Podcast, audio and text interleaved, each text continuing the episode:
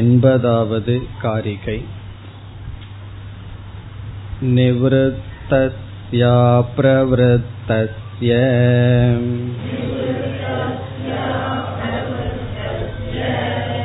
நிச்சலாகி ததாஸ்திதிஹி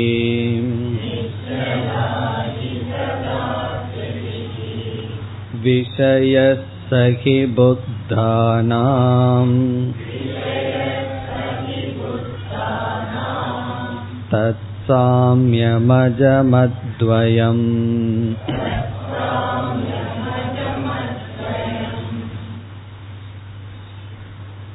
என்பதாவது இந்த காரிகையில் கௌடபாதர் மூன்று கருத்தை கூறுகின்றார் என்று சென்ற வகுப்பில் அறிமுகப்படுத்தினோம். முதல் கருத்து அபயம் என்ற மோக்ஷரூபமான பதம் விளக்கப்படுகின்றது. மோக்ஷஸ்வரூபம். இரண்டாவது, யாருக்கு இப்படிப்பட்ட மோக்ஷம் கைகூடுகிறது என்று சொல்லப்படுகின்றது. மூன்றாவதாக, எந்த பிரம்மத்தை அல்லது எப்படிப்பட்ட பிரம்மத்தை அறிந்த காரணத்தினால் இந்த மோக்ஷம் கிடைக்கின்றது என்று பிரம்மஸ்வரூபமும் விளக்கப்படுகின்றது.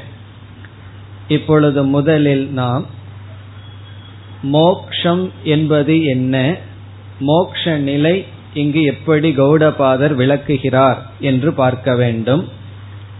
என்பதாவது காரிகையில் முதல் வரியில் கடைசி பகுதி, ததா ஸ்திதிஹி நிச்சலா. ததா என்றால் அப்பொழுது, ஞான நிஷ்டை அடைந்திருக்கின்ற சமயத்தில். அப்பொழுது என்றால் எப்பொழுது? ஞான நிஷ்டையில் இருக்கின்ற சமயத்தில், ஞான நிஷ்டையை அடைந்த பொழுது. ஸ்திதிஹி, ஸ்திதிஹி என்றால் அவனுடைய மனம் நிச்சலா, சஞ்சலமற்றது. நிச்சலா ஸ்திதிஹி, சஞ்சலமில்லாத மனதுடன் அப்பொழுது அவன் இருப்பான். அவனுடைய மனம் நிச்சலமாக இருக்கும். பகவான் கீதையில் காற்றில்லாத இடத்தில் ஒரு தீபம் இருந்தால் அந்த தீபமானது எப்படி சஞ்சலப்படாமல் நேராக எரிந்து கொண்டு இருக்குமோ, அதேபோல் ஞான நிஷ்டை அடைந்தவனுடைய மனம் அல்லது தியானம் கைகூடி விட்டால் மனம் எப்படி இருக்கும் என்பதற்கு அந்த உதாரணத்தை பகவான் கூறினார். மிக மிக பொருத்தமான உதாரணம். காரணம், தீபமானது எப்படி சிறிய காற்றுக்கும் சஞ்சலப்படுமோ அதுபோல்தான் நம்முடைய மனம், நிஷ்டை அடைந்த மனம் சஞ்சலப்படாமல் எப்படி இருக்குமோ என்று பகவான் கூறினார். அதைத்தான் இங்கு கௌடபாதர் கூறுகின்றார். அப்பொழுது ஸ்திதிஹி நிச்சலா, எதை கண்டும் எதனாலும் தாக்கப்படாத மனம், அதுதான் மோக்ஷம், அதுதான் ஜீவன் முக்தியினுடைய சொரூபம், லட்சணம். இப்ப ஜீவன் முக்தனுடைய மனம் எப்படி இருக்கும் என்றால் தாக்கப்படாத மனம், எதனாலும் பாதிக்கப்படாத மனம். வெளியிருக்கின்ற சூழ்நிலையில் எந்த மாற்றமும் இல்லை, அவனுடைய மனதில் முழு மாற்றம். இது மோக்ஷஸ்வரூபம், ஜீவன் முக்தியினுடைய நிலை. நிச்சலா ஸ்திதிஹி, சலமில்லாத ஸ்திதி. இனி இரண்டாவது கருத்து, யாருக்கு எப்படிப்பட்டவனுக்கு இந்த நிலை ஏற்படுகின்றது, இந்த மனம் கிடைக்கின்றது என்று ஜீவன் முக்தன் வர்ணிக்கப்படுகின்றான். முதல் பகுதி நிவ்ருத்தஸ்ய அப்ரவ்ருத்தஸ்ய. நிவ்ருத்தஸ்ய என்றால் விலகியவனுக்கு, நிவிருத்தியை அடைந்தவனுக்கு. நிச்சலா ஸ்திதிஹி என்று பொருள். நிவ்ருத்தஸ்ய என்ற சொல் ஜீவன் முக்தனை விளக்குகின்ற சொல். நிவிருத்தி என்றால் பிரவிற்த்திக்கு ஆப்போசிட். பிரவிற்த்திக்கு எதிர்ப்பதமான சொல் நிவர்த்தி. விலகி கொண்டவனுக்கு, நிவர்த்தஸ்ய எல்லாவற்றிலிருந்தும் விலகி கொண்டவனுக்கு. பிறகு இங்கு இவன் விலகி கொண்டவன், அவன் விலகி இருத்தல் எப்படிப்பட்டது என்று விளக்கப்படுகின்றது. அப்ரவிருத்தஸ்ய, பிரவிருத்தி என்றால் ஒன்றில் செல்வது, அப்ரவிருத்தி என்றால் எதிலும் செல்லாமல் பிரவர்த்திக்காமல் இருப்பது. இங்கு அப்ரவிருத்தஸ்ய என்ற சொல்லும் நிவிருத்தஸ்ய என்ற சொல்லும் டிக்ஷனரி படி ஒரே ஒரு பொருள்தான். நிவிருத்தி என்பது பிரவிருத்திக்கு ஆப்போசிட். பிரவிருத்திக்கு எதிர்ச்சொல் சமஸ்கிருதத்துல கூறணும்னா அப்ரவிருத்தி. இப்ப அப்ரவிருத்தஸ்ய என்றால் பிரவிருத்தி செய்யாதவனுடைய என்று பொருள். அப்ரவிருத்தஸ்ய என்றால் பிரவிருத்தி செய்யாதவனுடைய. பிறகு நிவிருத்தஸ்ய என்றால் நிவிருத்தியுடன் கூடியவனுடைய என்று பொருள். பிறகு ஏன் கௌடபாதர் இவ்விதம் எழுதுகின்றார்? நிவிருத்தஸ்ய என்ற சொல்லிலேயே அப்ரவிருத்தஸ்ய என்பது சித்திக்கின்றது. ஆனால் இவ்விதம் அவர் எழுதுவதற்கு ஒரு காரணமும் இருக்கின்றது. இங்கு கூறப்படுகின்ற நிவிருத்தி சற்று வேறான நிவிருத்தி. எப்படி என்றால், சாஸ்திரத்தில் பிரவிருத்தி என்ற ஒரு சொல் இருக்கின்றது. பிரவிருத்தி என்றால் பொறுப்புகளை நாம் எடுத்துக்கொள்ளுதல், செயல்படுதல், செயலுக்குள் நுழைதல். கர்மத்துக்குள்ளும் பொறுப்புக்குள்ளும் நாமே நுழைந்து செயல்படுவது பிரவிருத்தி. தலையிடுதல், சில சமயங்கள்ல நம்ம என்ன சொல்லுவார்கள், நீங்க இதுல தலையிடாதீர்கள் என்று சொல்வார்கள்.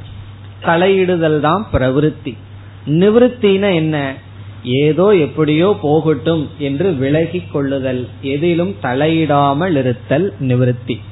இப்ப கிரகஸ்த ஆசிரமத்தை பிரவிற்த்தி தர்மம் என்றும் சந்நியாச ஆசிரமத்தை நிவிருத்தி தர்மம் என்றெல்லாம் சொல்வார்கள். ஒன்றை உருவாக்குவது பிரவிற்த்தி, ஒன்றிலிருந்து விலகி கொள்வது நிவிருத்தி என்று இரண்டு வாழ்க்கை முறை இருக்கின்றது, இரண்டு சாதனைகள் இருக்கின்றது, பிரவிற்த்தி நிவிருத்தி என்று. இப்பொழுது சாஸ்திரத்தில் பிரவிற்த்தியை ஒரு சாதனமாக சொல்லப்பட்டிருக்கின்றது. மனதுக்குள்ள விருப்பு வெறுப்புகள் எல்லாம் ரொம்ப இருந்ததுன்னு வைத்துக் கொள்வோமே, நிவிருத்தி அடைந்து விட்டால் அது கொடுமையானது.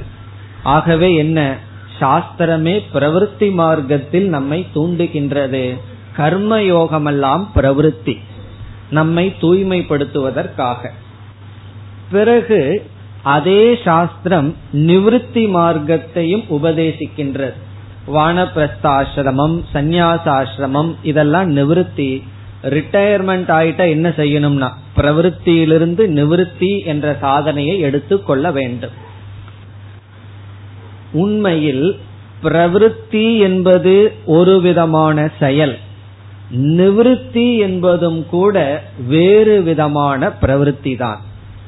ஆகவே பிரவிற்த்தி என்பது ஒரு விதமான கர்மமாக இருக்கின்றது, நிவிருத்தியும் ஒரு விதமான கர்மம்தான். அதனாலதான் என்ன சொல்வார்கள், சந்நியாசம் என்றால் விட்டு விடுதல் தான் பொருள். நான் சந்நியாசம் எடுத்துக்கொண்டேன் என்று சொல்வார்கள். அதனுடைய அர்த்தம் என்ன, நிவிருத்தியை நான் எடுத்துக்கொண்டேன், நிவிருத்தி மார்க்கத்தை நான் எடுத்துக்கொண்டேன் என்றால் நிவிருத்தியும் கூட ஒரு விதமான சாதன அவஸ்தைதான், நிவிருத்தியும் கூட ஒரு விதமான பிரவிற்த்தி தான். காரணம் என்னவென்றால் நிவிருத்தியிலும் யத்தனம் இருக்கின்றது, முயற்சி இருக்கின்றது. இது வரக்கூடாது, இதை நான் தடுக்க வேண்டும் என்ற ஒரு முயற்சி இருக்கின்றது. பிறகு சப்தத்தை உருவாக்குவதற்கு பிரவிற்த்தி, சப்தம் இல்லாம பாதுகாக்கிறது சப்தத்தை உருவாக்குறத விட கஷ்டமான காரியம். இப்ப நிவிருத்திங்கிறதும் கடினம்தான். பிறகு அந்த நிவிருத்தியான சூழ்நிலை போயிருமோன்னு ஒரு பயம் இருக்கும், சுதி பயம் என்று சொல்வார்கள். நம்ம விட்டு அது போயிருமோ என்ற பயம் நிவிருத்தியில் இருக்கும். நிவிருத்தியும் ஒரு சாதனை தான். ஆகவே நிவிருத்தியே அல்டிமேட் அல்ல, முடிவல்ல. மனதுல ஒரு அமைதியை அடைவதற்கு நிவிருத்தி ஒரு சாதனமாக சொல்லப்பட்டிருக்கின்றது. பிரவிற்த்தி என்பது எப்படி ஒரு சாதனையோ அதுபோல் நிவிருத்தி என்பதும் சாதனை. இனி மோக்ஷ அவஸ்தையில் ஒரு சாதகன் எப்படி இருப்பான் என்றால், அவன் பிரவிற்த்தியையும் எடுத்துக்கொள்ள மாட்டான், நிவிருத்தியையும் எடுத்துக்கொள்ள மாட்டான். இதை புரிஞ்சுக்கிறது கஷ்டமா இருக்கும், ஆனா கஷ்டப்பட்டுதான் புரிந்தாகணும், வேற வழி கிடையாது. பிரவிற்த்தியையும் அவன் நாடமாட்டான், நிவிருத்தியையும் நாடமாட்டான்.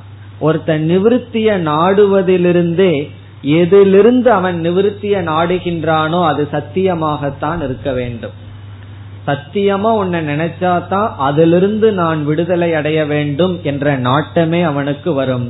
இந்த அகில பிரபஞ்சமும் வெறும் திருஷ்யம், தோற்றம் என்ற ஞான நிஷ்டை வந்துவிட்டால் அவன் எதிலிருந்து அவன் நிவிருத்தி அடைவான், எதை நோக்கி பிரவிற்த்தி அடைவான்?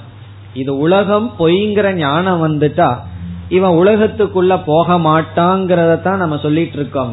இனி ஒன்னையும் சொல்ல மறந்து விடக்கூடாது, உலகத்திலிருந்தும் ஓட மாட்டான், உலகத்துக்குள்ள போக மாட்டான்ங்கிறது எவ்வளவு உண்மையோ, உலகத்திலிருந்தும் ஓட மாட்டான். காரணம் என்ன?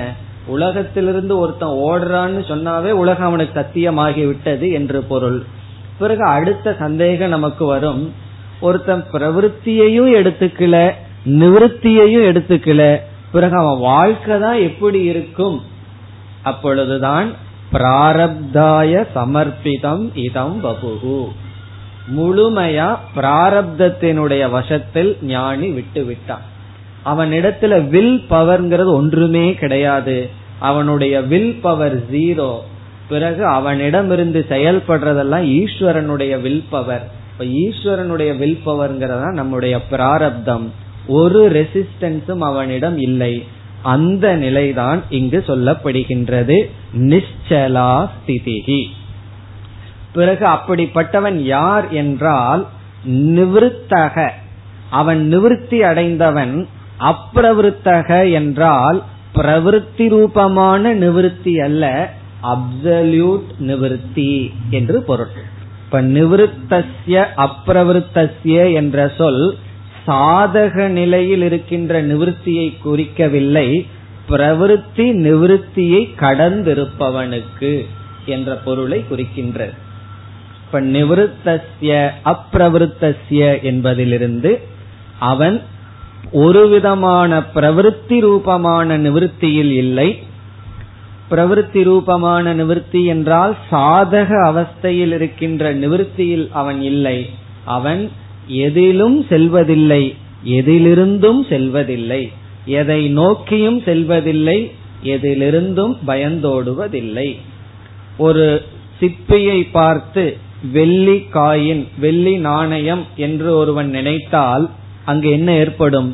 பிரவிற்த்தி ஏற்படும், அதை எடுத்துக்கொள்ள வேண்டும்ங்கிற புத்தி வரும்.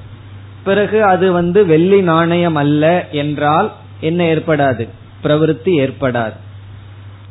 பிறகு கயிற்றை பாம்பாக பார்த்தவுடன் என்ன ஏற்படும்? நிவிருத்தி ஏற்படும், அதிலிருந்து பயந்து ஓடுவான், போய் எடுக்கலான்ட்டு போக மாட்டான். இப்ப பாம்பு உதாரணத்துல நிவிருத்தி, வெள்ளி நாணய உதாரணத்துல பிரவிற்த்தி.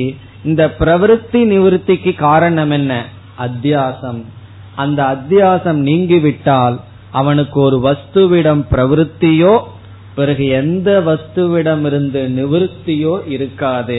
அப்படி பிரவிற்த்தி நிவிருத்தியை கடந்து அது ஒரு நிவிருத்தி தான், அது இங்கு சொல்லப்படுகின்றது. நிவிருத்தஸ்ய நிவிருத்தியை அடைந்தவன். அப்பிரவிருத்தஸ்ய என்றால் சாதக நிலையில் இருக்கின்ற நிவிருத்தி ரூபமான பிரவிற்த்தியும் அற்றவன் என்று பொருள்.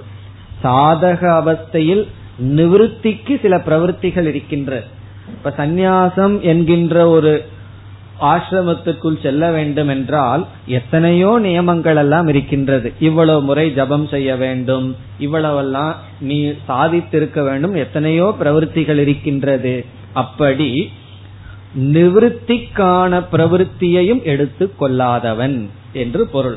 நிவிருத்தி ரூபமான பிரவிற்த்தியும் இல்லாதவன் அப்பிரவிருத்தஸ்ய நிவிருத்தஸ்ய. அந்த நிலை எப்படி இருக்கும்னா, அந்த நிலை எப்படி இருக்கும்னா, அந்த நிலைக்கு போய் பார்த்தா தான் தெரியும் அந்த நிலை எப்படி இருக்கும். ஆனாலும் இங்கு யூகிக்கலாம், நினைச்சாவே சந்தோஷமா இருக்கும். அந்த நிலை எப்படி இருக்கும்னா நிச்சலா ஸ்திதிஹி, அவனுடைய மனது நிச்சலமாக இருக்கும்.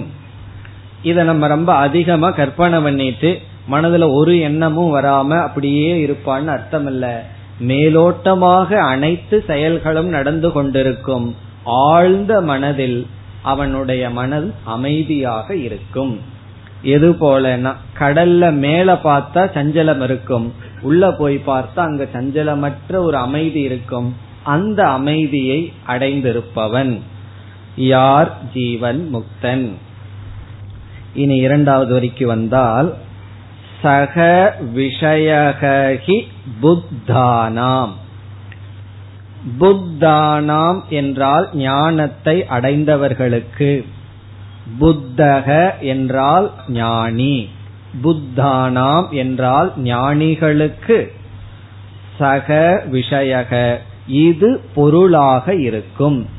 இந்த ஸ்திதி, இந்த நிலை ஞானிகளுக்குத்தான் விஷயமாக இருக்கும்.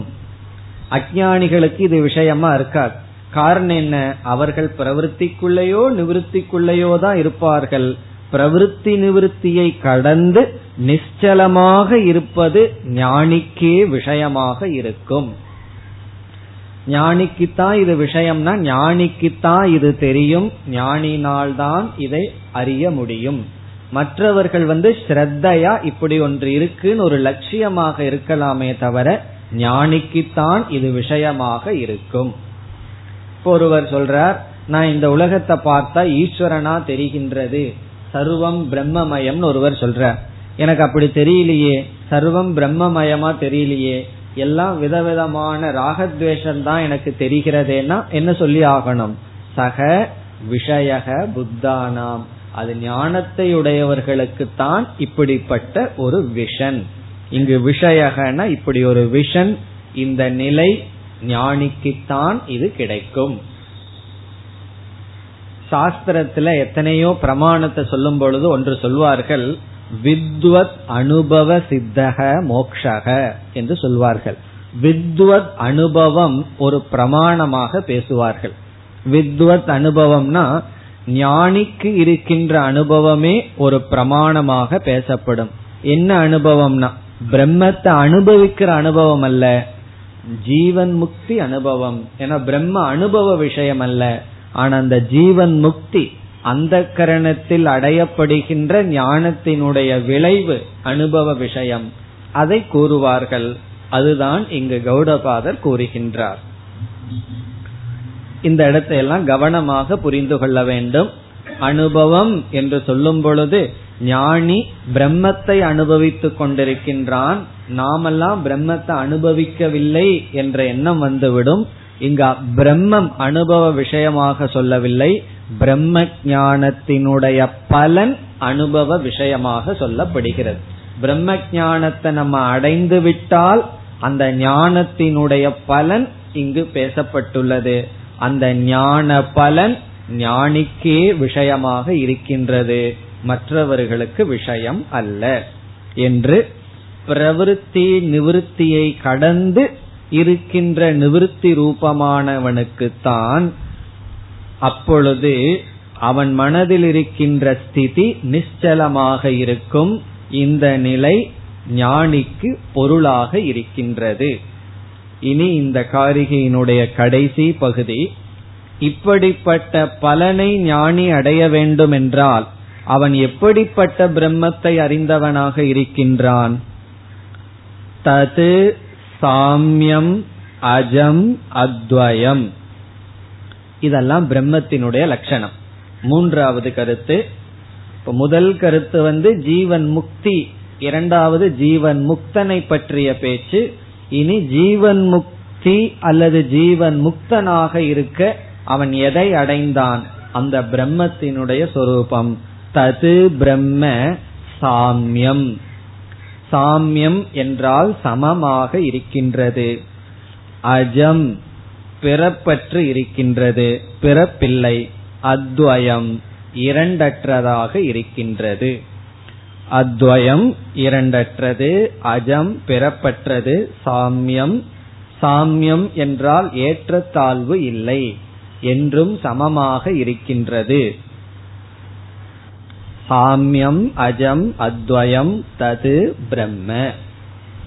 இப்படிப்பட்ட பிரம்மத்தை அறிந்த காரணத்தினால் இவனுக்கு இப்படிப்பட்ட நிலை விஷயமாக இருக்கின்றது. அல்லது வேறொரு விளக்காசிரியர் தது சாமியம் அஜம் அத்வயம் என்பதையெல்லாம் மீண்டும் ஸ்திதி அல்லது விஷயத்திற்கு லட்சணமாக கூறுகின்றார், மோக்ஷத்திற்கு லட்சணமாக சொல்லப்படுகிறது. அந்த மோக்ஷம் சாமியம் அஜம் அத்வயம். நம்ம ஏற்கனவே ஒரு இடத்துல பார்த்திருக்கின்றோம், பிரம்மத்தையும் மோக்ஷத்தையும் கலந்து பிரம்மத்தினுடைய சொரூபமே மோக்ஷ சொரூபமாக பார்த்திருக்கின்றோம். ஆகவே இந்த சொற்கள் மோக்ஷத்துக்கு அடைமொழியாகலாம் அல்லது பிரம்மத்திற்கு அடைமொழி ஆகலாம். இனி அடுத்த காரிகை அஜமனித்ரமஸ்வப்னம்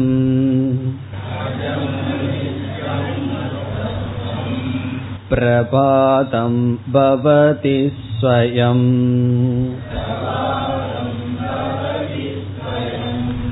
சக்ருத் விபாதோ ஹே வைஷக.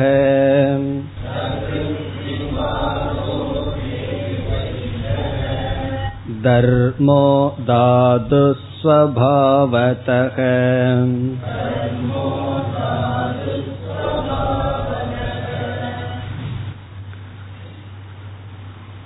இந்த காரிகையில் மீண்டும் பிரம்மத்தினுடைய லட்சணம் சொல்லப்படுகின்றது. ஞானியினுடைய ஞானத்தின் விஷயம் பேசப்படுகின்றது. இப்படிப்பட்ட பிரம்மத்தை ஞானி அறிந்துள்ளான்.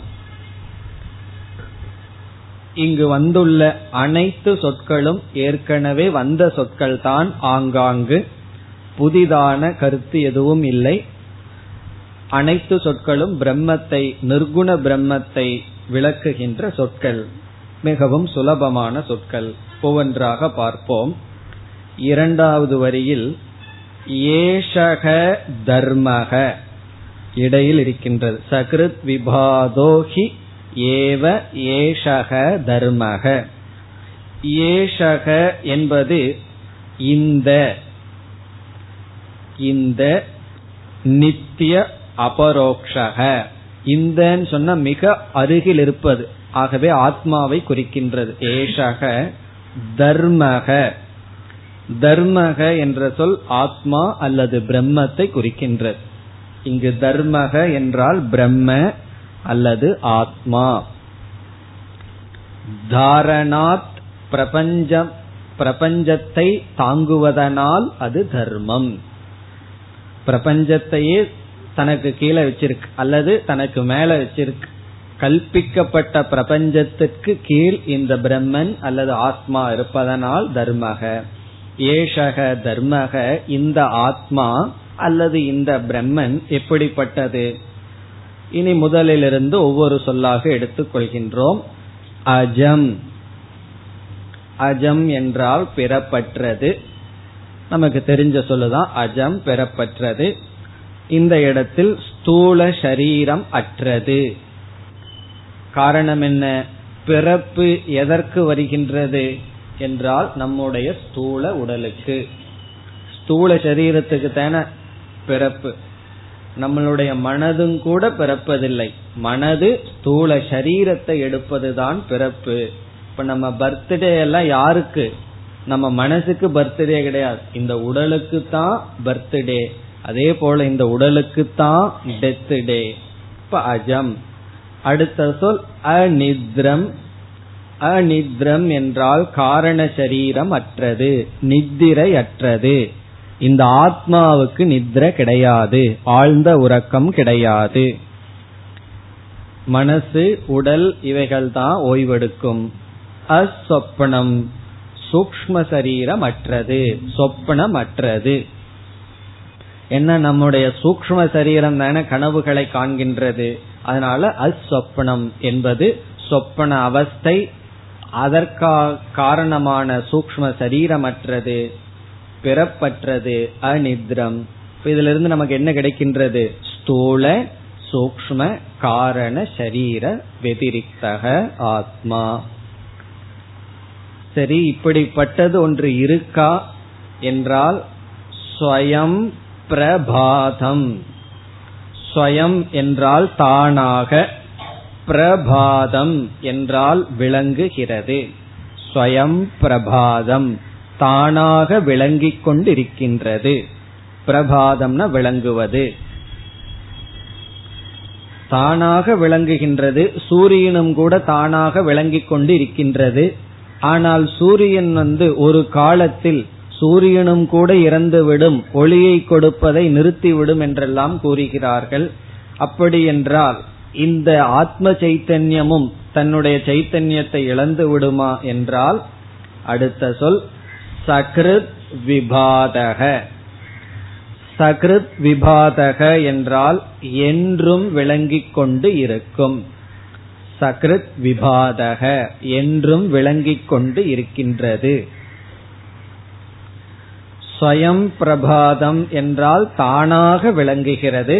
சகிருத் விபாதகன என்றும் விளங்கிக் கொண்டிருக்கும். ஸ்வயம் ஜோதிகி நித்திய சைத்தன்யம். ஹி ஏவ இதெல்லாம் என்ன? தாது ஸ்வபாவதக. தாது ஸ்வபாவதகன இயற்கையாக, சொரூபமாக.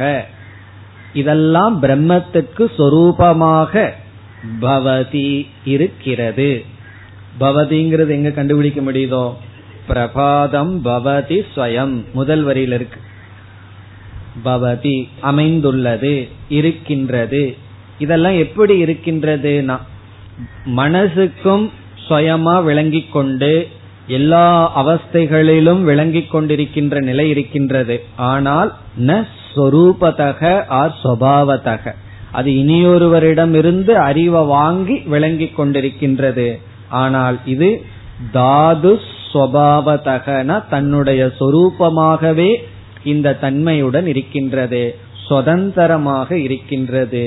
இந்த சைத்தன்யத்தை வேறு எங்கிருந்தும் வாங்கவில்லை.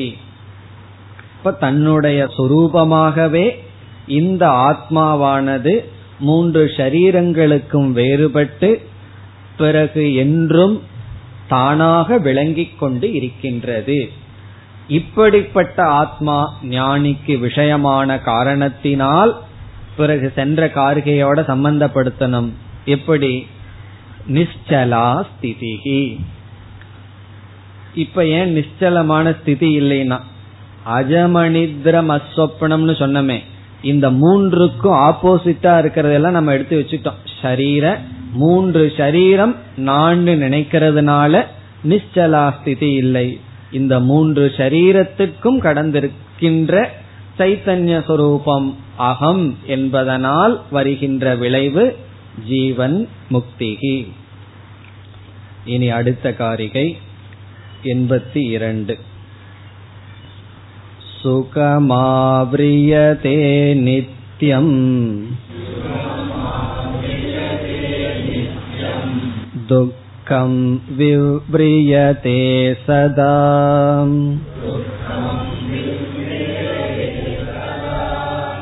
யஸ்ய கஸ்ய ச தர்மஸ்ய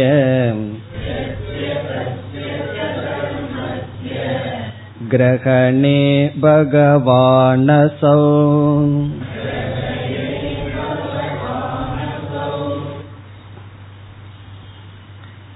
சென்ற காரிகையில்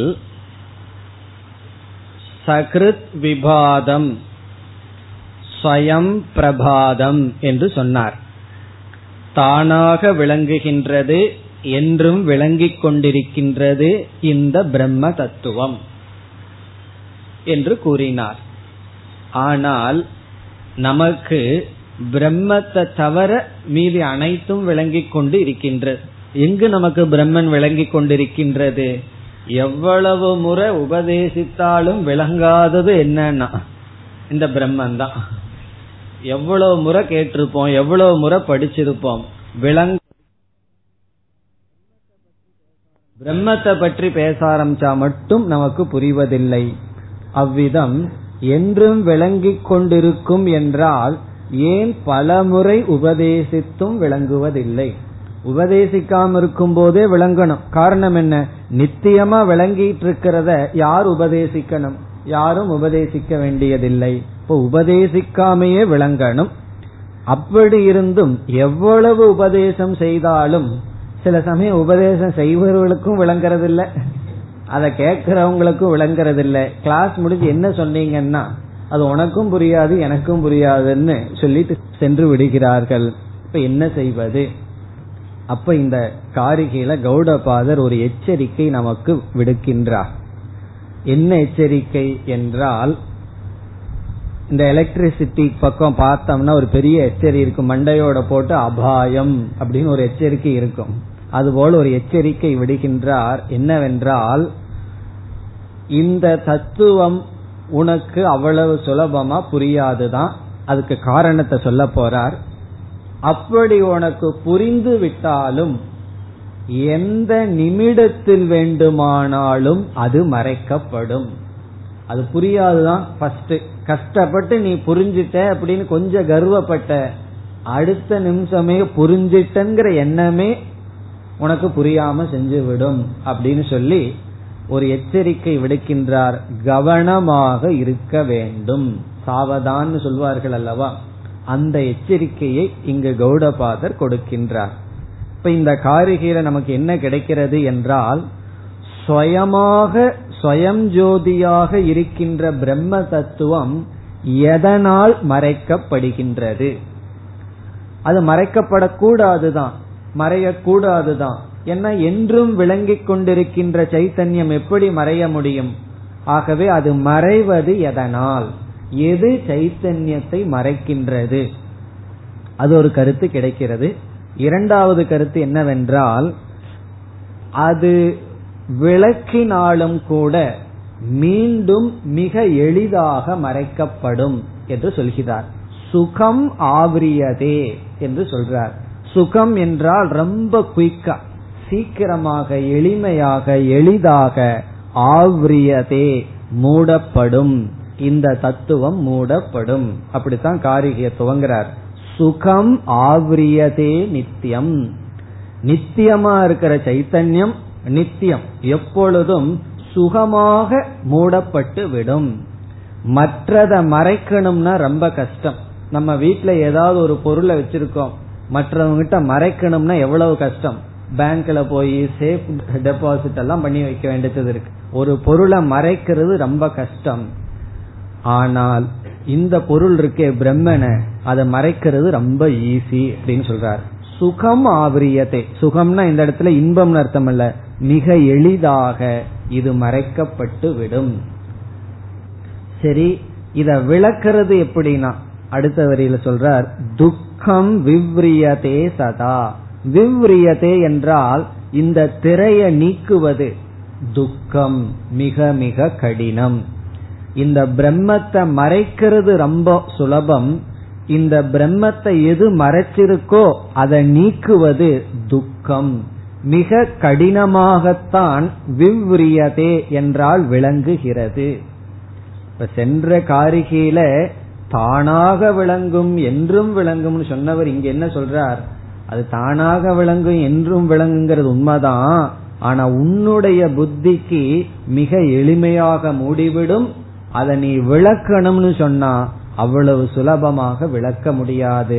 மிக கடினமாகத்தான் இந்த திரையானது நீங்கும். துக்கம் விவ்ரியதே சதா.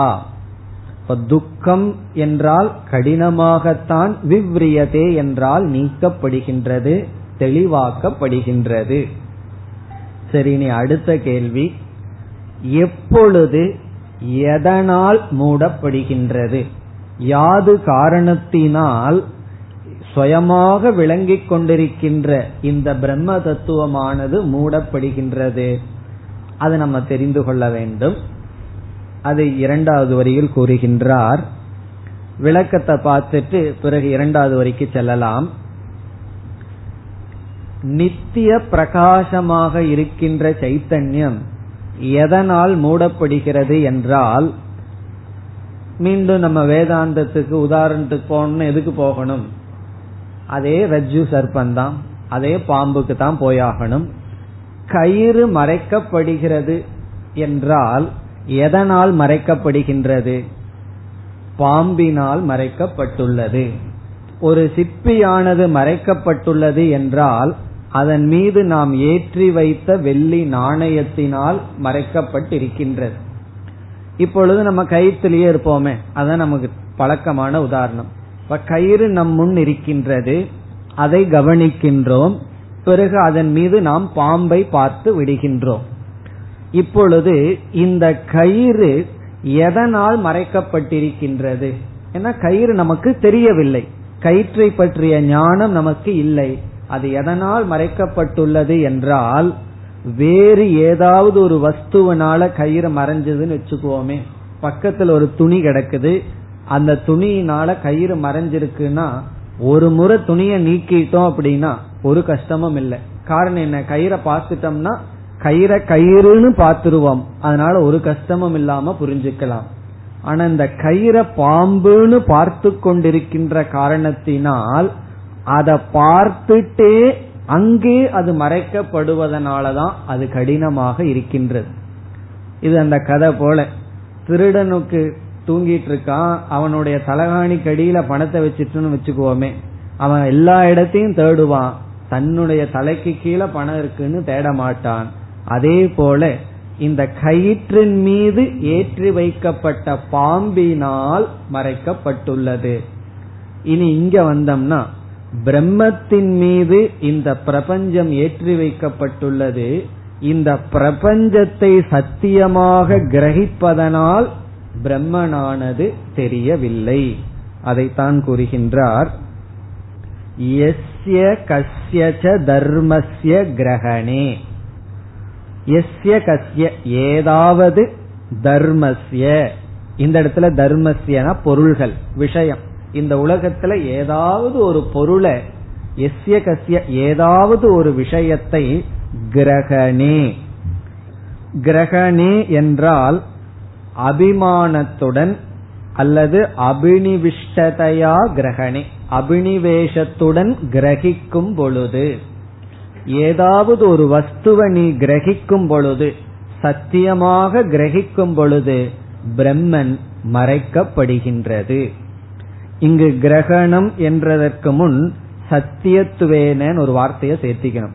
சத்தியத்துவேன கிரகணே, ஏதாவது ஒரு பொருளை நீ சத்தியமாக கிரகிக்கும் பொழுது, கிரகணே கிரகேன, கிரகேன என்றால் ஏதாவது ஒரு பொருளை சத்தியமாக கிரகிப்பதனால் கிரகேன என்னாகின்றது, மறைக்கப்படுகின்றது. இதனுடைய பொருள் என்ன என்றால், இந்த உலகத்துல ஏதாவது ஒரு பொருளை நீங்கள் சத்தியம் என்று பார்த்துவிட்டால் உடனடியாக பிரம்மன் மறைக்கப்படுகின்றது. அதனாலதான் நம்ம என்ன அடிக்கடி சொல்லுவோம், அல்லது கௌடபாதர் ஜெகன் மித்தியாங்கிறதுக்கு ஏன் இவ்வளவு முக்கியத்துவம் கொடுத்து பேசினார், பிரம்மன் சத்தியம்ங்கிறத விட ஜெகன் மித்யாவுக்கு ஏன் முக்கியத்துவம் கொடுக்கப்பட்டது? ஜெகத்துல ஏதாவது ஒரு கான்செப்ட், ஒரு பொருள், ஒரு வஸ்து, எதையாவது ஒன்றை சத்தியம்னு நினைத்தால் அந்த எண்ணத்தினாலேயே பிரம்மனானது மறைக்கப்படுகிறது. காரணம் என்னன்னா, கயிற்றை பார்த்து பாம்புங்கிற எண்ணமே கயிற்றை மறைத்து விடுவது போல. ஆகவே இங்கு என்ன சொல்லுகின்றார் என்றால், உன்னுடைய அத்தியாசம்தான் அதிஷ்டானத்தை மறைக்கின்றது. அதான் முதல் பகுதியான ஆன்சர். நீ செய்யற அத்தியாசம்தான் அதிஷ்டானத்தை மறைக்கின்றது. அந்த அதிஷ்டானத்து மேல் நீ வைத்த அத்தியாசம்தான் மறைக்கின்றது. இனி இரண்டாவதாக நம்ம பார்க்க வேண்டிய கருத்து என்னவென்றால், கௌடபாதர் கொடுக்கின்ற எச்சரிக்கை. இங்கு எச்சரிக்கை என்னவென்றால், ஒரு க்ஷணம் இந்த உலகத்துல சத்தியத்துவ புத்தி வந்துவிட்டால் அதே க்ஷணத்துல பிரம்மத்தை நம்ம இழந்துறோம். ஒரு கணம் இந்த உலகத்துல மித்தியாத்துவ புத்தி இருந்தா அதே கணத்துல பிரம்மத்தை நாம் அடைந்து விடுகின்றோம். காரணம் என்னன்னா சத்தியத்துக்கும் மித்தியாவுக்கும் டைம் கேப்பே கிடையாது. கயிற்ற கயிறா பாக்கணும்னா பாம்புங்கிற புத்தி சென்றாச்சு, இன்னும் கயிறு தயார் பண்ணிட்டு இருக்கோம்னு சொல்லுவோமா? பாம்புங்கிற புத்தி போறதும் கயிறுங்கிற புத்தி வர்றதுக்கு இடையில நம்ம டைம் சொல்லவே முடியாது. காரணம் என்ன? ஒன்னுடைய நிவர்த்தி தான் இனி ஒன்றினுடைய உதயம். இப்ப சூரியனுடைய உதயத்துக்கும் இருட்டினுடைய நீக்குவதற்கும் நம்ம ஏதாவது காலத்தை சொல்ல முடியுமா? இப்பதான் சூரியன் வந்திருக்காரு, இன்னும் கொஞ்சம் கொஞ்சமா தான் இருள் போவாருன்னு சொல்ல முடியுமான்னா, அதே போலதான் அத்தியாச நிவர்த்தி இஸ் ஈக்வல் டு அதிஷ்டான பிராப்தி. அத்தியாசம் போச்சு அப்படின்னு சொன்னா அதுதான் அதிஷ்டானத்தினுடைய பிராப்தி. இப்ப இந்த ஈக்குவேஷன் சரின்னு சொன்னா, அத்தியாச நிவர்த்தி இஸ் ஈக்வல் டு அதிஷ்டான பிராப்தின்னு சொன்னா, அத்தியாச பிராப்தி இஸ் ஈக்வல் டு வாட்? அத்தியாச பிராப்தி இஸ் ஈக்வல் டு அதிஷ்டான நிவர்த்தி. இங்க அப்படி சொல்றாரு, உன்னுடைய அத்தியாச பிராப்தி இஸ் ஈக்வல் டு அதிஷ்டான நிவர்த்தி. அத்தியாசத்தை நீ அடைஞ்சிட்டேன்னா அதே செகண்ட்ல நீ அதிஷ்டானத்தை இழந்து விட்டாய். அதனால என்ன பண்ணணும்னா கவனமாக இருக்க வேண்டும். இந்த கவனமா இருக்கணுங்கிறதுக்கு இனி ஒரு ரீசன், காரணமும் இருக்கு. இப்ப கனவு இருக்கு, கனவு கண்டுட்டு இருக்கிற வரைக்கும் அந்த உலகம் எல்லாம் உண்மையா இருக்கு. கனவிலிருந்து விழிச்சதற்கு பிறகு மீண்டும் கனவுல என்னென்ன பொருளை பார்த்தோம், கனவுல எப்படி இருந்தோம், அந்த விபரீத பாவனை மீண்டும் வராது. காரணம் என்னன்னா முழுமையாக விழிச்சு விட்டோம், கனவுல இருந்த உபாதி சென்று விட்டது. அந்த உபாதி சென்று புதிய உபாதி வந்து விட்டது. அந்த உபாதி நம்ம கையில இல்லை. இப்ப கனவுல வந்து ஒரு ராஜாவா இருக்கும், ராஜான்னு சொன்னா இப்ப புரியாது, மெட்ராஸ்ல ஒரு 10 பிளாட்டுக்கு ஓனரா இருக்கும், அதுதான் நமக்கு புரியும்.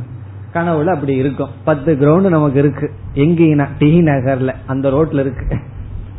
அவ்வளவு ராஜாவா நம்ம இருந்துட்டு இருக்கோம். எப்போ கனவுல திடீர்னு விழிச்சிட்டோம், அதற்கு பிறகு மீண்டும் அந்த ஓனரை நம்ம பிடிக்கவே முடியாது.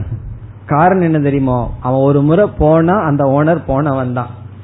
ஆனால் ஜாகிரத அவஸ்தை இருக்கே, இந்த ஜாகிரத அவஸ்தையிலயும் நம்ம எதையோ ஓன் பண்ணிருக்கோம், எதையோ சிலதுக்கெல்லாம் நம்ம ஓனரா இருக்கோம். ஞானத்தில் என்ன புரிஞ்சிருக்கோம்? இதெல்லாம் என்னுடையது அல்ல அப்படிங்கிற அறிவு வந்திருக்கு. இந்த ஸ்தூல சரீரம் சூக்ஷ்ம சரீரம் எல்லாம் என்னுடைய வீடு, எதுவுமே நான் அல்லன்னு அறிவு வந்திருக்கு. அறிவு வந்த உடனே இந்த உபாதி போயிருக்கா அப்படின்னா போகவில்லை, இந்த உபாதி காத்துட்டு இருக்கு.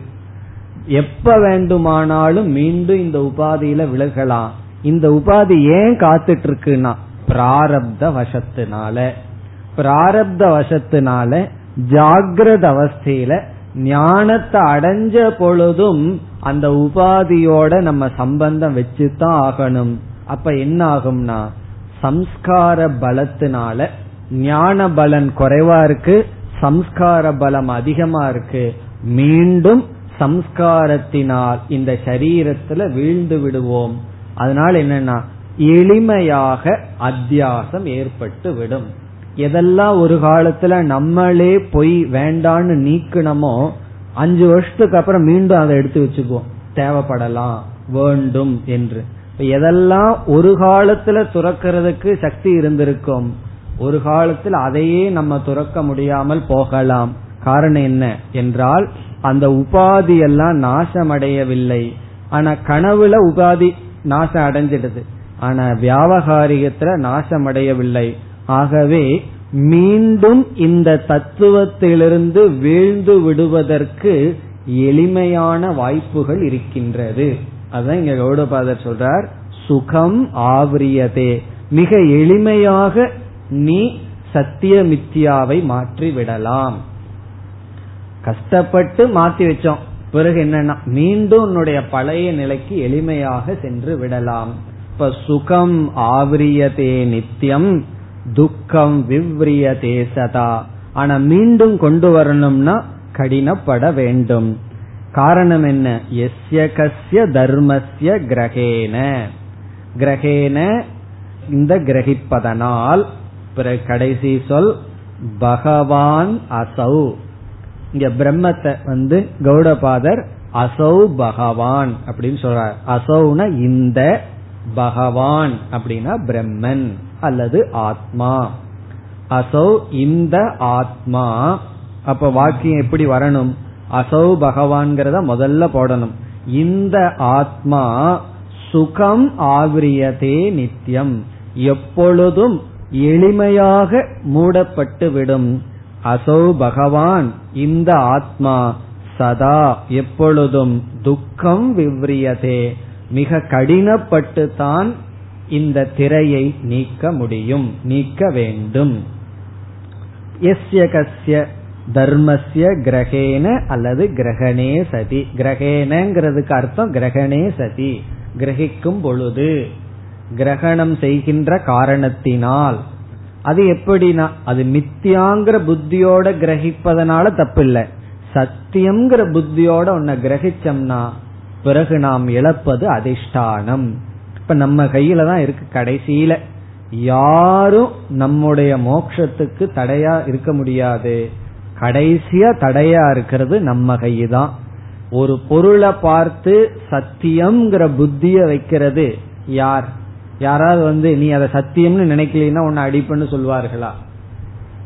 சத்தியம்னு நினைக்கிறதும் மித்தியான்னு நினைக்கிறது நம்முடைய கையில. இந்த ஜெகத்துல ஏதாவது மனிதர்கள் பதார்த்தம் சத்தியமாகிவிட்டால் நாம இழக்கிறது என்னன்னா பிரம்ம, பெரிய பொருளை இழந்துருவோம். பிறகு சத்தியம்ங்கிறதுல இருந்து விடுபட்டு விட்டால் அடையிறது அசௌ பகவான், பகவானையே நம்ம அடைவோம். ஆனா கொஞ்சம் கஷ்டம் அப்படிங்கிறார். கஷ்டப்பட்டாலும் ஒர்த், சிலதெல்லாம் கஷ்டப்படுவோம் கடைசியில் அது ஒர்த் இல்லாம போகும். இது கஷ்டப்படுறது வந்து ஒர்த் சஃபரிங், துக்கம் விவ்ரியதே. இப்ப இங்க ரெண்டு கருத்து மறைஞ்சிருக்கு. ஏன் நித்திய சைத்தன்யம் மறைக்கப்படுகின்றது? எப்பொழுது மறைக்கப்படுகிறது? அதே சமயத்தில் கவனமாக இருக்க வேண்டும். இது ரொம்ப முக்கியம். காரணம், ஒருவருக்கு வந்து உடம்புக்கு சரியில்லாம இருக்கும். ஜாண்டிஸ் வந்து ஒரு மாசம் கஷ்டப்பட்டு இருப்பார், ஒழுங்கா மருந்து சாப்பிட்டு இருப்பார். காரணம் என்னன்னா கஷ்டத்துல. பிறகு வந்து டாக்டர் என்ன சொல்வார்கள்? இந்த ரிலாப்ஸ் ஆக கூடாது, அதனால 15 நாள் மருந்தெல்லாம் சாப்பிட்டதுக்கு அப்புறம் கொஞ்சம் கவனமா இருன்னு சொல்லுவார்கள். ஒரு மாசமா காஞ்சிருப்பார் அல்லவா, ஒரு வடை இதெல்லாம் சாப்பிட்டுருக்க மாட்டார் அல்லவா, அதனால அந்த கடைசி 15 நாள், 10 நாள் அவருக்கு பொறுக்காது. என்ன பண்ணிருவாரு? எடுத்து சாப்பிட்டுருவார். அப்படி இந்த வேதாந்தம் புரியணும், இந்த அறிவு வரணும்னு சொல்லி ஆரம்பத்துல நம்ம எந்த கஷ்டத்தை வேணாலும் எடுத்துக்குவோம்.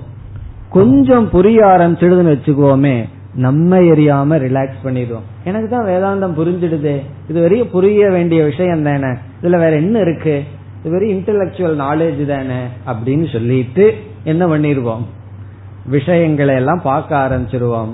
அப்ப கௌடபாதர் சொல்றார் சுகம் ஆகுரியதே.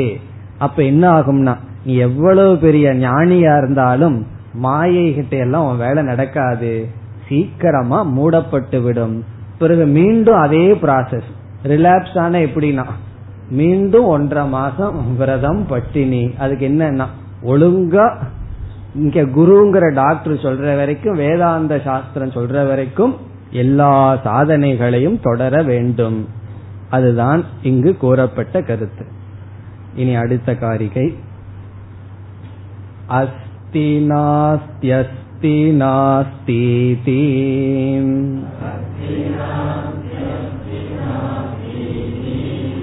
நாஸ்தி நாஸ்தீதி வா புனக.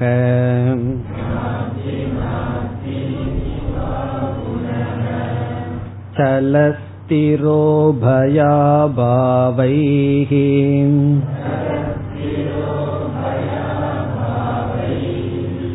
ஆவ்ருணோத்யேவ பாலிஷக.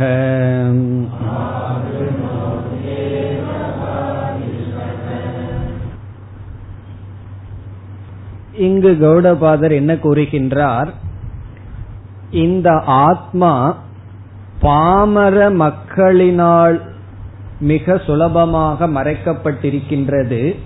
அது மட்டுமல்ல, பண்டிதர்களுக்கும் கூட வித்வான்களுக்கும் கூட இந்த ஆத்மா மறைக்கப்பட்டதாகவே இருக்கின்றது என்று கூறுகின்றார்.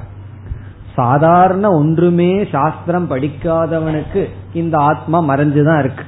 காரணம் என்ன? இவன் உலகத்தையே சத்தியம் சத்தியம் என்று நினைத்து கொண்டிருப்பான்.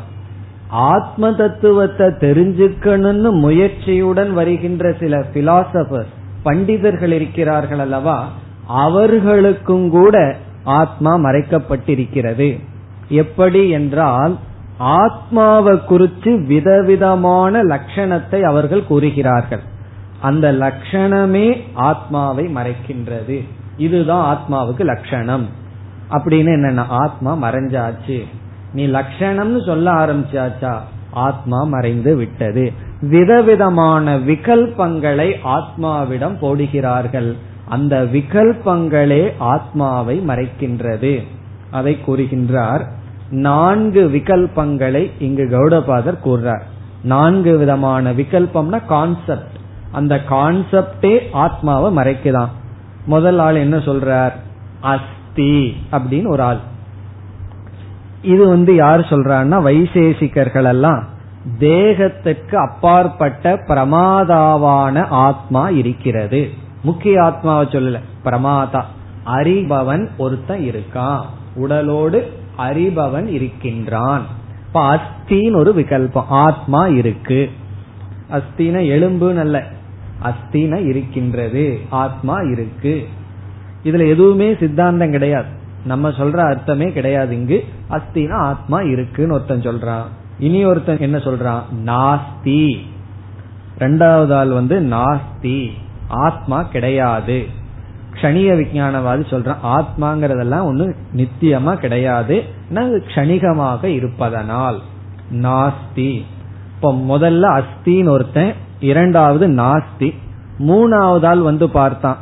ஒருத்தன் அஸ்தின்னு சொல்றான், நாஸ்தின்னு சொல்றான். நம்ம என்ன சொல்லலாம்னா, ரெண்டையும் சொல்லி வச்சிருவோம்ட்டான். அஸ்தி நாஸ்தி இதி, இது மூணாவது வாதம். அஸ்தி நாஸ்தி, உனக்கும் வேண்டாம் எனக்கு வேண்டாம், காம்ப்ரமைஸ் பண்ணிக்கலாம்னு சொல்லி அஸ்தி, அதே சமயம் நாஸ்தி. அவங்கிட்ட கேட்டா என்ன சொல்றான்? சரீரத்துக்குள்ள ஆத்மா இருக்கு, கல் மண்ணுக்குள்ள எல்லாம் ஆத்மா கிடையாது. சரீராதவ் அஸ்தி பாஷாணாதவ் நாஸ்தி. பாஷாணம்னா கல்லு மண்ணு, கல்லு மண்ணுக்குள்ள ஆத்மா கிடையாது, சரீரத்துக்குள்ள இருக்கு. சில பேர் ஆடு மாடுக்குள்ள எல்லாம் ஆத்மா இல்ல, அதனால என்ன செய்யலாம்னா அடிச்சு சாப்பிடலாம். அப்படி அஸ்தி நாஸ்தி இருக்கு இல்ல. ஒரு இடத்துல ஆத்மா இருக்கு, இனி ஒரு இடத்துல ஆத்மா இல்ல. இப்படி ஒரு விகல்பம். இப்ப அஸ்திங்கிறது ஒன்று, நாஸ்திங்கிறது இரண்டாவது. அஸ்தி நாஸ்தி இவர்கள் திகம்பரர்கள். திகம்பரர்கள் எல்லாம் அஸ்தி நாஸ்தி ரெண்டையும் சொல்லி வச்சிடுறது. இதெல்லாம் பண்ண முடியாது. இந்த எஸ் ஆர் நோல எஸ் ஆர் நோன்னு நம்மளே எழுதி வச்சோம்னா டீச்சர் முடிவு பண்ணிக்கிட்டோம்னா மார்க் கிடைக்குமானா? அதுபோல் இந்த கேஸ் ஒன்னா எஸ்ன்னு எழுதணும் அல்லது நோன்னு எழுதணும். இவன் என்ன பண்ணிட்டான்? எஸ் நோ ரெண்டையும் எழுதி வச்சுட்டான். அஸ்தி நாஸ்தி. நீ கடைசி ஆள் இருக்கானே அவன் யாரு? அவன் என்ன சொல்றான்? நாஸ்தி நாஸ்தி நாஸ்தி நாஸ்தின்னு சொல்றான். இவன் தான் சூன்யவாதி. இல்லவே இல்லை. ஒரு முறை இல்லைன்னு சொன்னா போதாது, நாஸ்தி நாஸ்தி இல்லவே இல்லை. இதுவா புனக, இப்படிப்பட்ட எண்ணங்கள். ஆத்மா இல்லைன்னு நீ சொன்னாவே ஆத்மா மறைக்கப்பட்டாச்சு. இப்ப அஸ்தி நாஸ்தி அஸ்தி நாஸ்தி நாஸ்தி நாஸ்தி இல்லை இல்லை என்று. பிறகு இதையே இரண்டாவது வரியில விளக்குகின்றார்.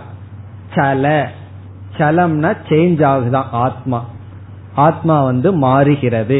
சல ஸ்திர, ஆத்மா மாறாம சேஞ்ச் ஆகாம இருக்கு. ஸ்திர உபய, உபயம்னா சரம் ஸ்திரம், அது மாறுது மாறவில்லை, இந்த ரெண்டும் சேர்ந்து சர ஸ்திர உபய. நாலாவது அபாவம், இல்லவே இல்லை. சரமாகவும் சலமாகவும் ஸ்திரமாகவும் உபயமம். இந்த இடத்துல உபயம்னா சலமாகவும் ஸ்திரமாகவும் மாறுது மாறவில்லை. பிறகு இதெல்லாம் ஏன் ஆத்மாவை பத்தி நினைச்சிட்டு இருக்கணும்? இல்லைன்னு சொல்லிட்டா ஒரு பிரச்சனை இல்லையேனா? அதனால அபாவைகி, இப்படிப்பட்ட எண்ணங்களினால் ஆவருணோதி ஏவ ஆவருணோதின மறைக்கிறார்கள், மறைக்கிறது. பாலிஷக, பாலிஷக என்றால் இந்த எண்ணங்களினால் பாலிஷகன சிறுவர்களை போலவர்கள், அவங்கள சைல்டிஷ் பீப்புள்னு சொல்ற தத்துவவாதிகளே, அவங்க குழந்தைய போல இப்படிப்பட்ட பாவனைகளினால் ஆத்மாவை அவர்கள் மறைக்கிறார்கள். பாலிஷக குழந்தைகள், தத்துவத்தில் குழந்தைகளாக இருப்பவர்கள், ஆவுருநோதி ஏவ இப்படிப்பட்ட எண்ணங்களினால் ஆத்மாவை மறைக்கிறார்கள். இதெல்லாம் பூர்வபக்ஷி. இனி அடுத்த காரிகையில சித்தாந்தத்தை சொல்ல போறார். இதுக்கெல்லாம் கடந்ததாக ஆத்மாவை யார் உணர்கிறார்களோ அவர்கள்தான் சரியாக பார்க்க போகிறார்கள். இந்த 4 விகல்பத்திற்கு அப்பாற்பட்ட ஆத்மாவை எவன் பார்க்கிறானோ அவன் பார்க்கிறான் என்று அடுத்த காரிகையில் கூறுகிறார். அடுத்த வகுப்பில் பார்ப்போம். ஓம் பூர்ணமதః பூர்ணமிதம் பூர்ணாத் பூர்ணமுதச்யதே பூர்ணஸ்ய பூர்ணமாதாய பூர்ணமேவாவசிஷ்யதே. ஓம் சாந்தி சாந்தி